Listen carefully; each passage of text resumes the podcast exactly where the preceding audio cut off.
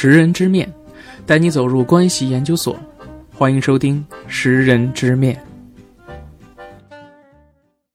识人之面，A.K.A. 开卷七分钟。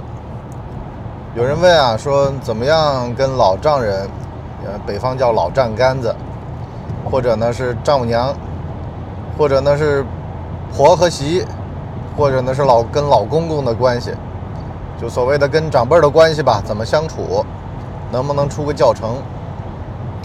那天呢，我做直播的时候呢，我是说过了，可是没办法，哼，咱们这直播吧，它不录播，啊，所以呢，今儿个就再跟各位。把这段话啊再扯一扯。首先呢，矛盾论啊，主要矛盾、次要矛盾，你看现在都用上政治经济学了啊。其实啊，首先的问题是什么呢？你矛盾的主线是什么？电视剧《张卫国的夏天》里边，林红年就犯了一个很大的错误，他总觉得通过迂回达到自己的目的。才能够稳固自己的胜利果实。你就比如说，跟老婆的关系，他就盯着丈母娘，因为呢，丈母娘对老婆有巨大的影响力。这事儿啊，他算得着前头，他算不着后头。以前呢，他老婆呢嫩，妈说什么都听。你要吃妈宝男、妈宝女这套，划算，性价比很高，就是所谓的家人敲边鼓、蛮婚哑嫁，那个年代。家长的权利与话语权是很大的，行吧？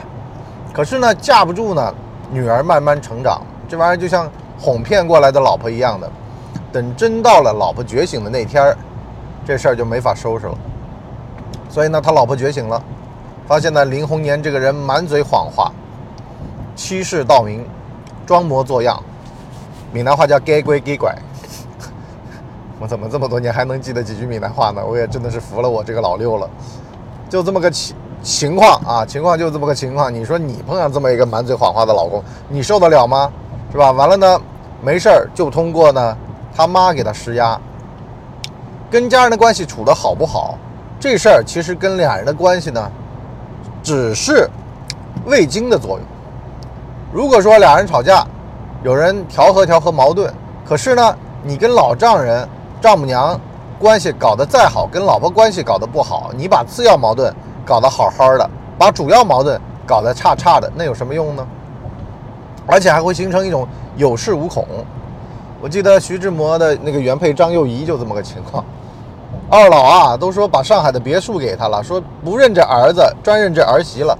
可是问题是，你这个婚姻的本质是什么？对吧？舍本逐末了，这叫。所以呢，首先跟老丈人的关系，其实你不要说越俎代庖，而是呢都通过老婆。我就有这么一经验啊，比如说那个过年给二老的钱，我通过我老婆；过年给我爹妈的钱，通过我老婆。为什么呢？因为你是管后宫的，我是管前天的，是吧？你管这些事儿。里边公不公平，自个儿心里面有杆秤。我都无条件的托付给你了，你搞不公平就不公平好了。就很多人不是家庭里面爱计较吗？说给自个儿的娘家多多的啊，那这是人性啊。这个东西你没有必要去计较的。给娘家多多的，那就代表着娘家现在需要帮忙吗？需要帮助吗？对不对？给夫家少少的，那是因为本来就在这儿生活，每天都能见着的，知道情况呀。所以呢，我觉得这无可厚非。人，我不是跟你讲格局，而是我跟你讲人性。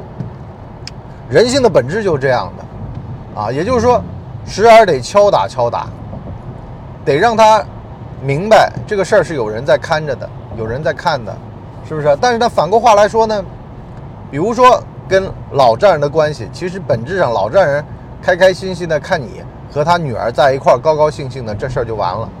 也就是说呢，也没必要说把旁支关系搞得跟主干关系还好，主要问题还是主干关系。你俩夫妻高高兴兴有说有笑，他二老比什么都高兴。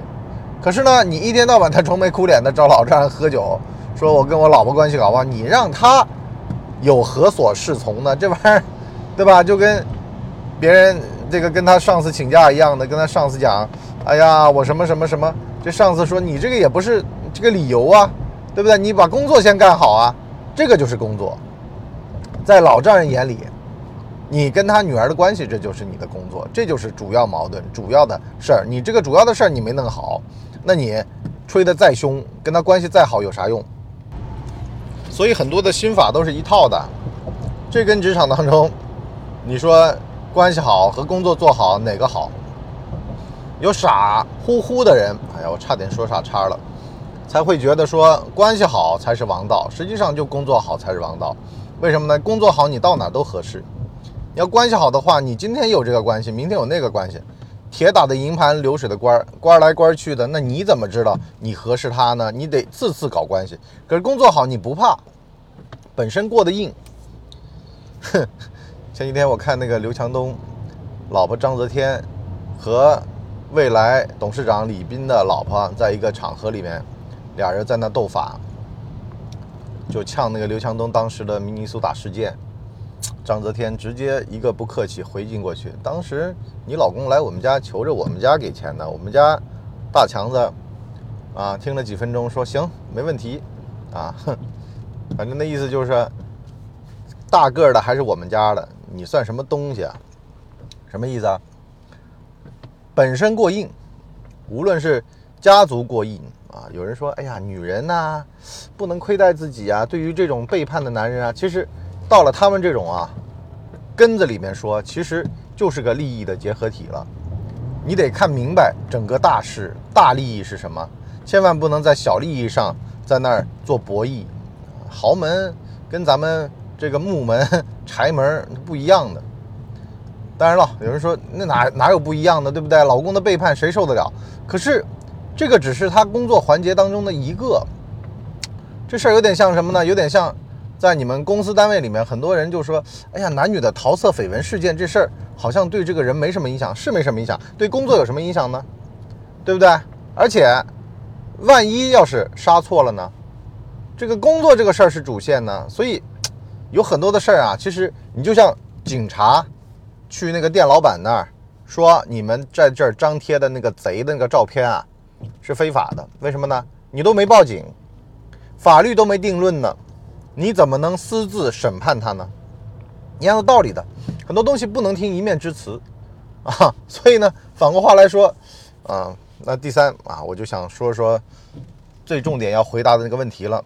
他说：“那你跟你老丈人见面吃饭喝酒，怎么样表达出来恭敬啊？这个东西呢，我得跟各位讲一下。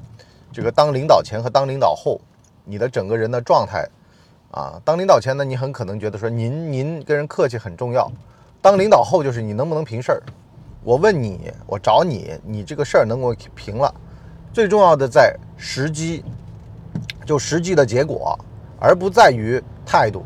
越是那种。” loser 思维的人，他越在乎态度，他总觉得态度很重要，这决定了我跟你聊。但是这个聪明人，他知道这个事儿啊，要一步一步往上叠才能够成功。所以呢，这个态度不重要，你给我结果最重要。有的时候，像我还特别喜欢那种脸臭的人，因为呢，脸臭的人，这陈忠实还是谁说的呀？他说，吝啬的人反而好教，最怕的一上来就大方的人，这种人呢，后面会让你吃大亏。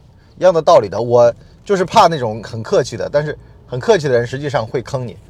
那么我老丈人他年纪比我大那么多，那么最重要的是什么？真诚。就跟我在职场生活里讲的一样的，你面对你的上司的上司，这种级差那么大，然后呢，可能年龄还比你大那么多的这些老家伙们，你想什么？他摸得一清二楚，啊，透透的。那么怎么办呢？最好的办法就是真诚。他叫你喝，你就喝呗。你喝不下，你就说你喝不下。反正脾气秉性这个东西，为什么叫酒品如人品啊？就是因为你在酒场上，在那种危急的情况下面，你到底是照顾他人的利益，还是照顾自己的利益？是让别人受伤害多一点，还是自己替别人挡子弹？其实酒场就如战场嘛，酒就是子弹嘛，替人挡子弹，还是自己在那儿啊躲子弹？看出来人自不自私。关键时刻啊，因为现在这种场合也少了嘛，只能看喝酒。那现在喝酒也少了，所以也看不出来人品了，啊，因为酒是最快的。当然了，这个东西得这么说，很多年轻人讨厌这个，为什么呢？你拿我测来测去的，是吧？我又不知道你在里面的路数的，那怎么办呢？真诚，就是你让我喝我就喝呗，是不是？我不喝，我不想喝，那我就跟你讲不想喝，因为呢，你的一颦一笑，一个皱眉，他都能知道你想憋什么好屁坏屁呢。所以呢，唯有真诚这一条路。好了，我们今天呢，这识人之面上半集就先聊这么多。主要呢，我想说的是什么呢？就是在这个婚姻的关系当中啊，一定要，或者说在跟人的交往的关系当中，一定要真诚。就是我喜欢什么，不喜欢什么，我的好恶，在最亲近的人面前没必要隐藏。你在外面藏的那么累，是为什么呢？是为了完成你的工作。是为了好开展自己的工作，可是在家有什么工作呢？对不对？在家的工作就是让彼此都过得开心快乐一点。如果在家在搞那些套路，像林红年一样的，那真的是没完没了。所以呢，如果说你身边有这么一个虚伪的丈夫或者妻子，怎么办呢？怎么样褪下他思维虚伪的面具呢？思维虚伪的面具呢？这个东西就是咱们下半集付费版。识人之面，跟各位要聊的一个话题了，就是他很虚啊。就比如说你丈夫是林红年，怎么办？你这个时候最重要的事儿要干嘛？跟他争辩啊，没法聊的。我跟你讲，这种东西没法聊的。真诚这个东西，如果说他自己不相信，他要保护起来，唯有让他吃亏，让他在虚伪的这个事儿上面吃大亏，栽了跟头，人才反应过来，原来啊，其实啊，无非就是返璞归真。啊，我还是回到最简朴的那个状态，回到说人话的那个状态，才能够好好的让自己和他人变得没有那么的让道不让速了，是吧？让道不让速什么意思呢？撞死，撞死活该，还还得赔钱。好了，我们下半集再聊，拜拜。我们的节目每周七天，每天更新一集。如果您还觉得不够听的话，可以去听《谋略的游戏》，现在已经更新到第三季。我们全网都叫干嘛播客。感谢您的收听，我们付费下半集再见。